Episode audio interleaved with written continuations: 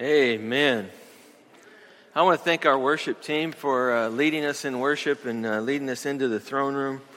Uh, what a what a blessing it is to to have people so talented, but also willing to serve the Lord and uh, use their gifts for for Him.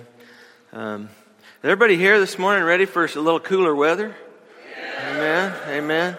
I mean, even if they say 95, I'm taking it. I'm like, yeah, I'll, I'll take that you know, whatever it is, because man, it's been hot. But uh, I, we could use some rain too, so continue to pray for rain. And, and uh, you know, it, it's a it's a blessing uh, being able to meet on a Sunday morning um, and worship the Lord. And uh, if you have your scripture and you want to open up, we're going to be in Romans chapter 12, uh, verses 9 and 10 this morning. And, uh, you know, biblical Christianity it has a, a vertical and it also has a horizontal dimension to it.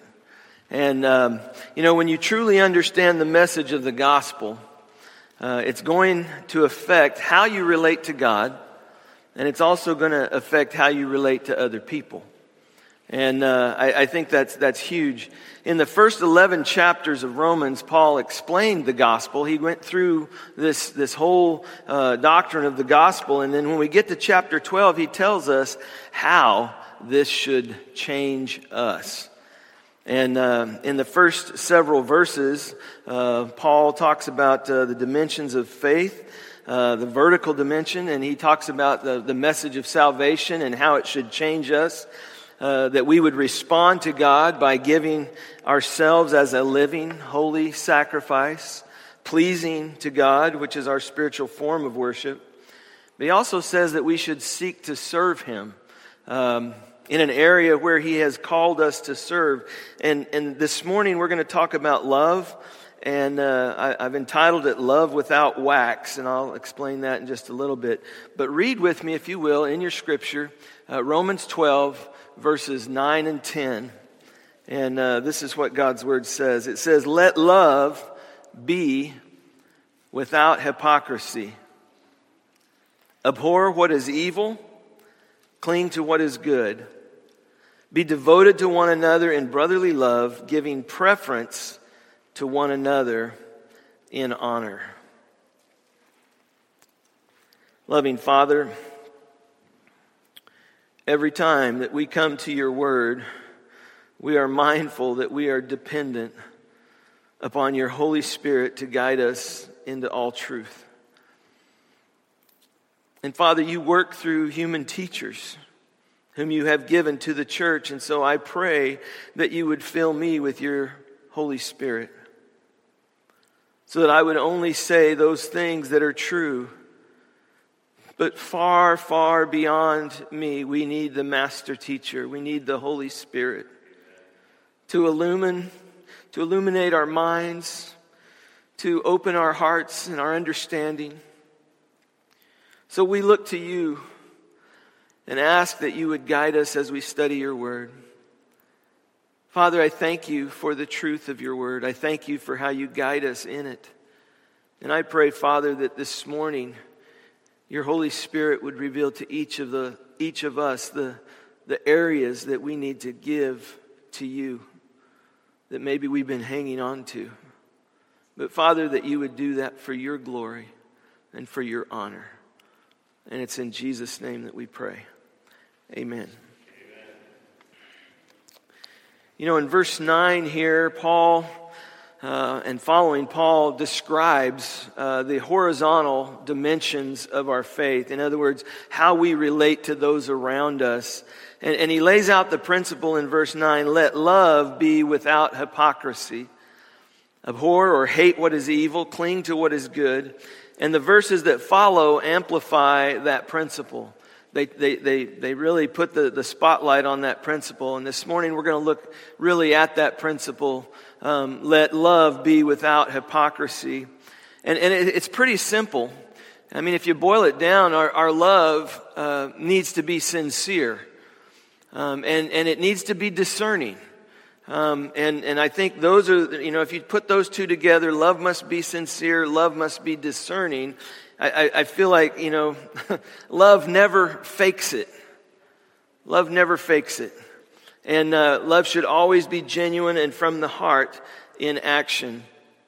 And so, my, my first point this morning is love must be sincere without hypocrisy. And in the NIV translation, it says, uh, let love be sincere. And, and Paul's first command here is that love should be without hypocrisy, that it should be sincere. And I just want to look at a couple of these words because the, the word sincere uh, comes from a Latin word um, that, that, was, uh, that we get our word sincere from, that's sincera. Okay? It's two words actually sin, S I N E, cera. And uh, really, uh, it, it means without wax. And, and it's kind of something, you know, to, to wrap your mind around that. But uh, the phrase comes from an early practice where um, some shady merchants, okay, they would, they would take these um, pieces of pottery that were very cheaply made. And, and what they would do is they would, they would put wax in there to fill in the cracks so nobody would know. Okay, and then they would, they would, they would pass the pottery off as being worth more than it, than it actually was. And, and, and quality products were often stamped with those words, sincera, uh, to show it had not been doctored. And, and you know, it's, it's interesting because, I mean, if we think about it today, we, we see products on the shelf that say, you know, 100% pure or all natural. And so we, we recognize that, that they're, they're trying to be sincere in what they're, they're putting forth there. And Paul is telling us that we need to love in a way that is pure and genuine. You see, the Greek word here uh, that's translated, and hupokritos, is actually the word that means without hypocrisy. And so, uh, in classical Greek, that word meant that you, uh, it was talked about play acting, that the people that, that were actors in the play would wear a mask. And so what he's saying is love uh, should be sincere. We shouldn't be wearing a mask when we're loving other people. Um, and, and I think that's huge because the love should be real and not pretend. And we should be without, this love should be without a hidden agenda. And, um, you know, imitation love, um, you know, today we don't talk about things being uh, imitation a whole lot, but we talk about it being fake. You know, uh, fake news, fake love, of course, comes from the flesh, and it comes from the p- pretender that is down inside of each and every one of us that wants us to be well thought of, even though we know we're probably not really worth it. And what I mean by that is we want others to think respectable of us, even though we know ourselves that we may not be worthy of that kind of respect and love. But why does Paul state it this way? I mean, we know that, that, that true love comes from the Holy Spirit to us. When we receive Christ, we receive the Holy Spirit. And so in that, we have the capability of true love. And I, and I ask the question, why does Paul state it this way? And I say that because it is much easier for us. we are much better at claiming to love someone than we are at really loving them. It's easy for us to say, Oh, I love you. Oh, I love you. I love you. I love you. I love you. But it's much harder to really love others. We all learn the art, I want to call it the fine art of pretending very early on. I mean, sometimes we say things like, um, you know, we'll tell someone that we we are praying for them or that we will pray for them, but we don't actually do that. We smile when we're talking to someone like we're listening to them, but we really aren't listening. We're thinking about what we're going to say next. We tell someone that we forgot to do something that they asked us to do, but in truth, we just didn't really want to do it. We tell someone to call me anytime, but when we see their, their number on our phone caller ID, we won't pick it up. We say positive things to a person in front of them, but when we are away from them, we speak more critically. We say, well, we'll keep in touch, even though we know that we won't. You know, I hate to admit this, but I saw this in myself recently. We attended a church a while back and we were out of town, and after the worship, I spoke warmly with the pastor. However, as soon as we reached the car, I began to be very critical of his message and his presentation. See, my love was not sincere. It was filled with wax. I feigned love on the outside, but I was a savage on the inside. I hope you can see these kind of examples in your lives. I sure hope I'm not the only one. But we are skilled at duplicity. We are masters of covering up our true feelings. And in fact, most of us have been hurt at one time or another by those who have spread lies about us behind our backs. And it would be nice to think that this doesn't happen in the church. But it does. It does. Many people have left the church because of insincerity, because the love that they received was filled with wax. So, is this really that big of a problem? You know, I, am no expert, but I have some ideas. I would say, first, I believe that many of us are desperately insecure. We tend, we tend to feel that, that life is like a contest. And um, consequently, anything good that happens to another person is at our expense. And this is sometimes how we view that. I mean, if someone gets an A in a class, it does, it doesn't mean that they have worked hard and should be congratulated. What it means is you've ruined the curve for the rest of us. That's how it's played out. And, and you know, we, we see that and we, we, we understand that. If someone gets something new or has some success, we don't congratulate them. We somehow feel like we have been cheated. Like, man, why didn't that come to me? Or when someone needs something from us, we feel put out. But when we are in need and someone doesn't respond to us, we conclude that person is being insensitive or selfish.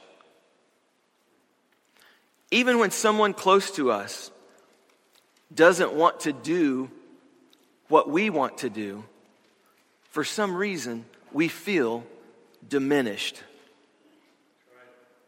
You know, as believers, we need desperately to hear the message of the gospel that God's love for us is not based on how we measure up to other people. See, it's not a contest. God loves you because of who you are. He loves us because we have been forgiven through the work of Jesus Christ on our behalf.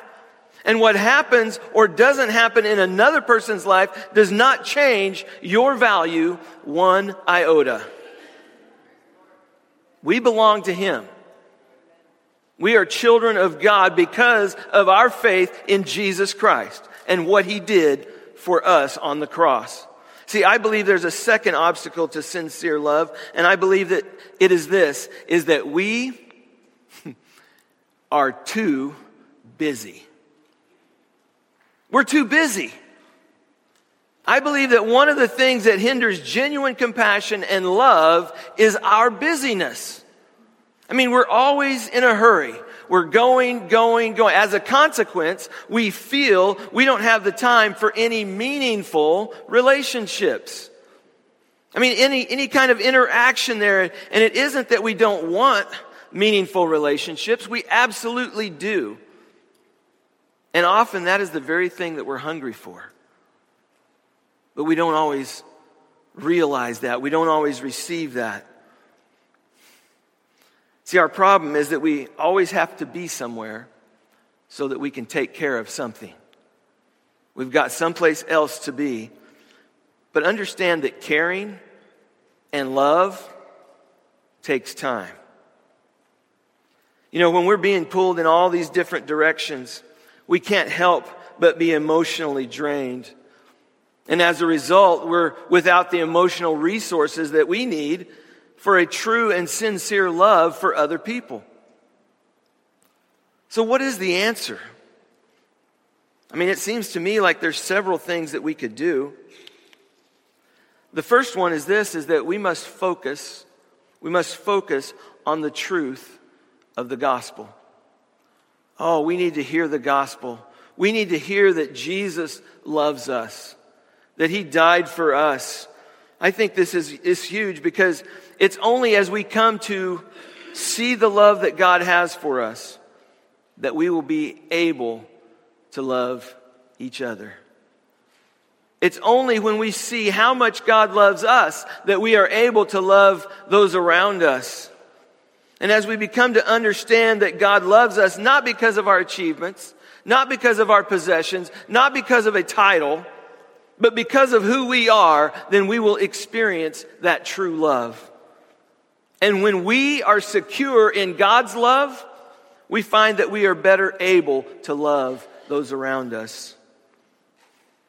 See, you can't truly love without wax until you have that kind of experience of love from our Lord Jesus. I mean, think about this. Every counselor has had to go through periods of counseling. Every tradesman has to go through some kind of apprenticeship. Every teacher has been a student. And the best doctors have been patients. And in each case, these people needed to experience what they were being asked to do. And in the same way, sincere love requires that we experience the sincere love of our Lord and Savior, Jesus Christ, first. We have to experience His love. I think this is, this is big because when we do, we understand that it's not about us. It's about Him and how we can share His love with those around us. So focus on the truth of the gospel. Secondly, I would say that we must make the effort to love. Sometimes, I mean, I know it's been hot out and it just takes it out of you, you know? You don't feel like doing much because it's so hot out. But we must make the effort to love. And we do this by working hard to listen, to listen to each other. We need to hear what a person has to say rather than just waiting for your turn to talk again. And this involves interactive questioning. I mean, however, to be fair, we must also love includes being attentive to when it is and when it is not a good time to share our burden.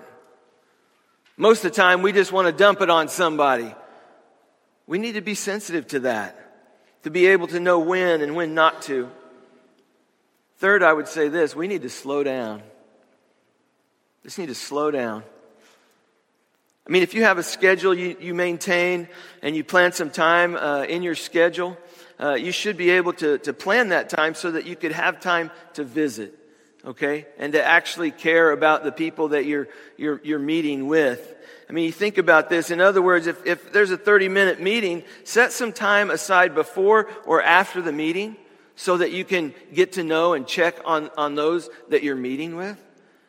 And, and, and that's one way that we can share that love is, you know, work at asking people about their lives.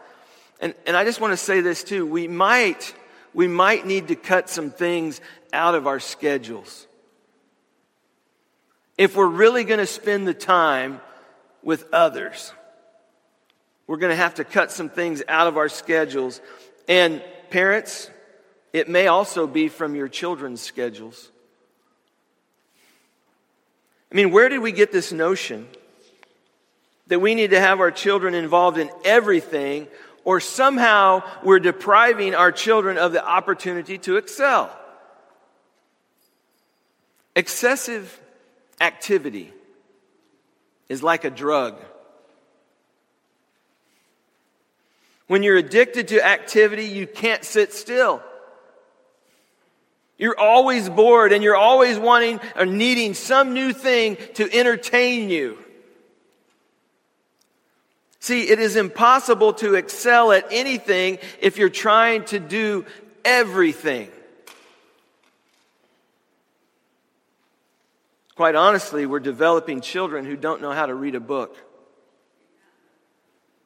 We're developing children who, who labor to have an extended conversation, who wouldn't have any idea how to simply sit back and enjoy the beauty of God's creation. We have to go outside in order to do that. We have to shut the, the computer down. We got to shut the, the laptop down. We got to get outside and see what God is up to. You see, true love means setting limits and having some boundaries. And these, this leads us to our, our next phrase love must be sincere, but love must also be discerning. I mean, Paul follows the command to love sincerely by saying, hate what is evil, and cling to what is good. In the Greek text, the words hate and cling are, are participles, which means the verse should be read like this Love should be sincere, abhorring evil, clinging to the good. And that kind of sounds foreign to our ears to hear love and hate in the same uh, vein here, like they cannot go together. But on the contrary, Hating what is evil is a requirement for sincere love. As a parent, don't you hate it when your child comes home brokenhearted because someone was mean? As an employee, don't you hate it when an employer humiliates one of your friends publicly? Do you hate it when a drunk driver victimizes your friend? Of course you do. We hate that. We don't want that.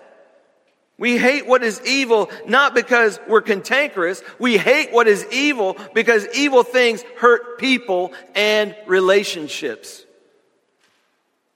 In Proverbs 6, verse 16 and uh, down through 19, the writer uh, says this it says, There are six things which the Lord hates. Yes, seven which are an abomination to him proud eyes, a lying tongue, hands that shed innocent blood, a heart that devises wicked plans, feet that run rapidly to evil, a false witness who utters lies, and one who spreads strife among brothers. See, Solomon tells us that God hates behaviors that destroy people and relationships.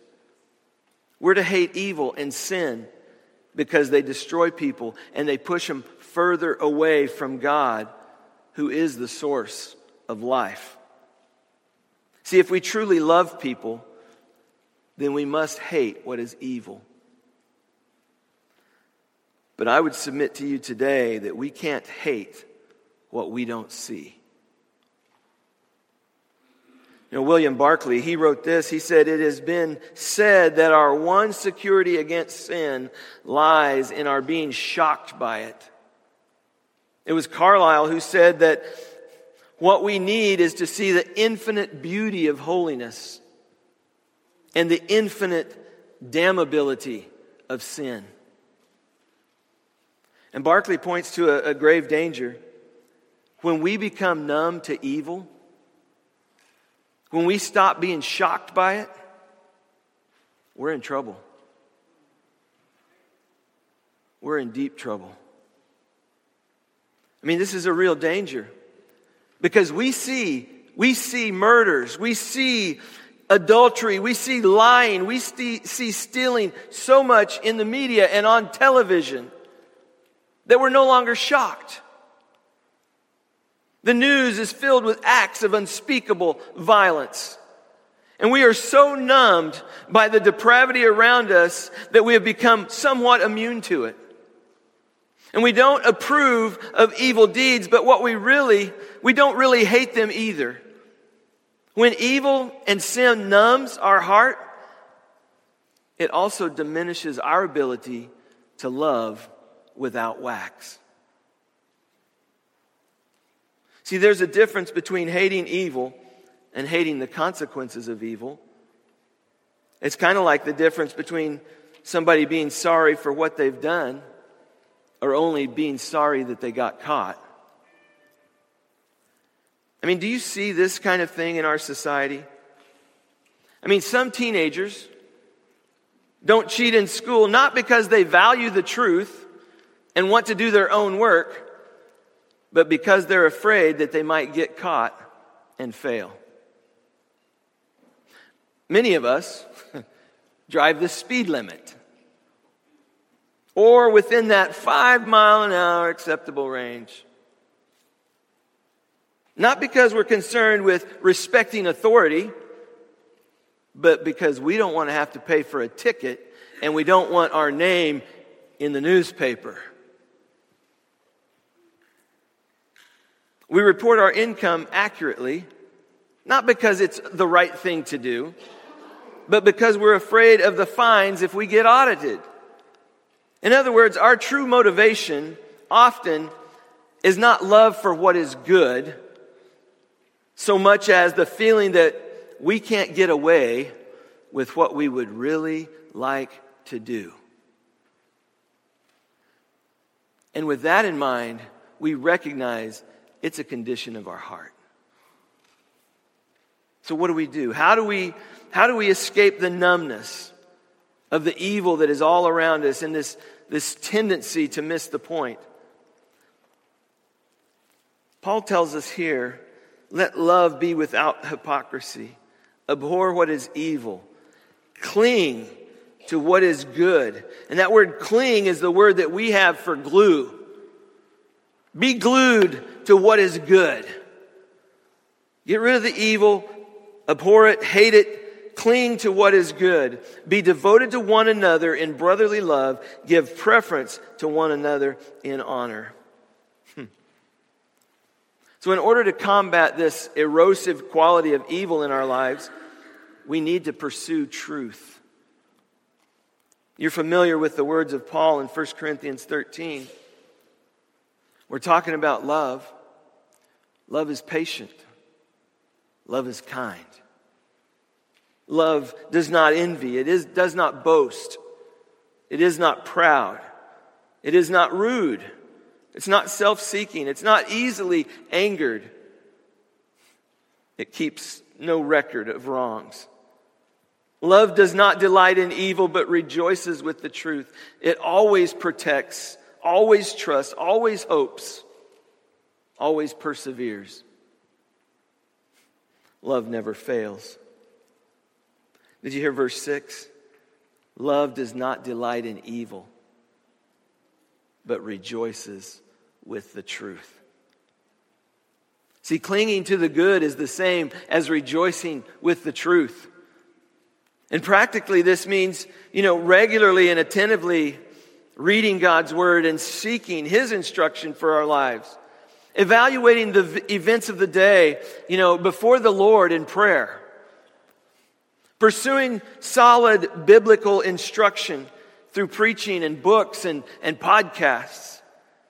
Taking the truth that we learn and putting it into practice in our life each and every day. See, if we do not continually sharpen the knife of truth, it will become dull and useless in attempting to cut away the evil in our life. If we don't continually return to the source of truth, we find that the line between good and evil that runs right down through our heart becomes blurred. See, this leads us to be more self absorbed and less able to love with genuineness. And as I close this morning, I want to encourage you, I want to draw some important principles of how to love without wax. And first, I would say this we need to be ruthlessly honest with ourselves. I mean, we can love one another without wax. If we're going to do that, we, we, we have to be able to see when we are failing to do so. If we don't see it, if we don't recognize it, we're in, we have a problem. And so we have to be honest with ourselves and we have to be honest with God about our mixed motives, about our pretend love, our manipulative ways, and the love that we have, which is evil. And I, I challenge you to tell yourself the truth about yourself, even when it hurts. Second, I would say we must allow God to love us in Christ. It's time to take God at His word and let Him make you a new creation in Him. I mean, the Lord has promised to forgive us, He's promised to cleanse us, to cherish us, to make us new if we put our faith and trust in His Son, Jesus Christ, and for what He has done for us. And as we draw close to Him, his Spirit will have a greater influence in our lives. Consistently throughout the New Testament, love is not an uncontrollable feeling that comes over you once in a while. Rather, love in the New Testament is a commandment. It's a commandment from Jesus Christ to be obeyed and he made it very explicit in John 13, 34. He says, A new commandment I give to you, that you love one another, even as I have loved you, that you must also love one another. It must break God's heart that we as believers don't love one another like we should. He gave his son to die on the cross so that we would love each other so that we would be unified, so that it wouldn't be a fake love, it wouldn't be an imitation. It wouldn't be something that, that just, when we feel like it, we do it, and when we don't, never mind. It's a commandment that he gives us, and the supreme demonstration of, of Jesus' love was when he went to the cross and bore God's wrath on our behalf. But he didn't do that because he just felt an impulsive urge to do something nice for us. He did it in obedience to the will of God the Father. Not because he had butterflies in his stomach, not because it was something that he was emotionally charged to do. He did it in obedience to God the Father for us. And he commands us to love one another. See, the love that I'm talking about is unnatural. It's a love that God must work in our heart through His Holy Spirit. We need His transformation. And may I challenge you once again to put your life in His hands. To say, Lord Jesus, here I am. Transform me, change me, use me. I'm going to invite our worship team to come back up. We're going to sing some more songs together. But I want to say this. Finally, we must begin to act in loving ways.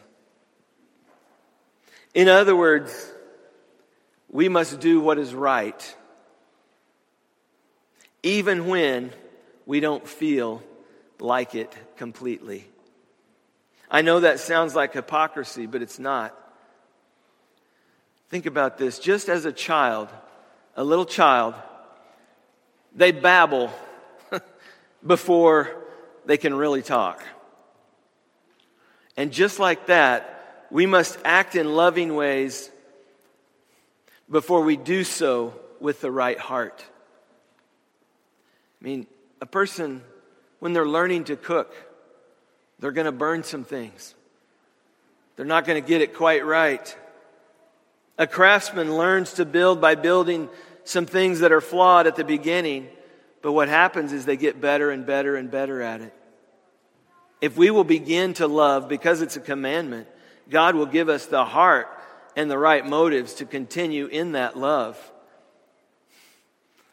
We must try to do the loving thing first, and a loving heart will follow. So, what is the right thing to do? What is the right thing for you to do? For you to do? Maybe call an old friend. Maybe send a note to someone who is grieving.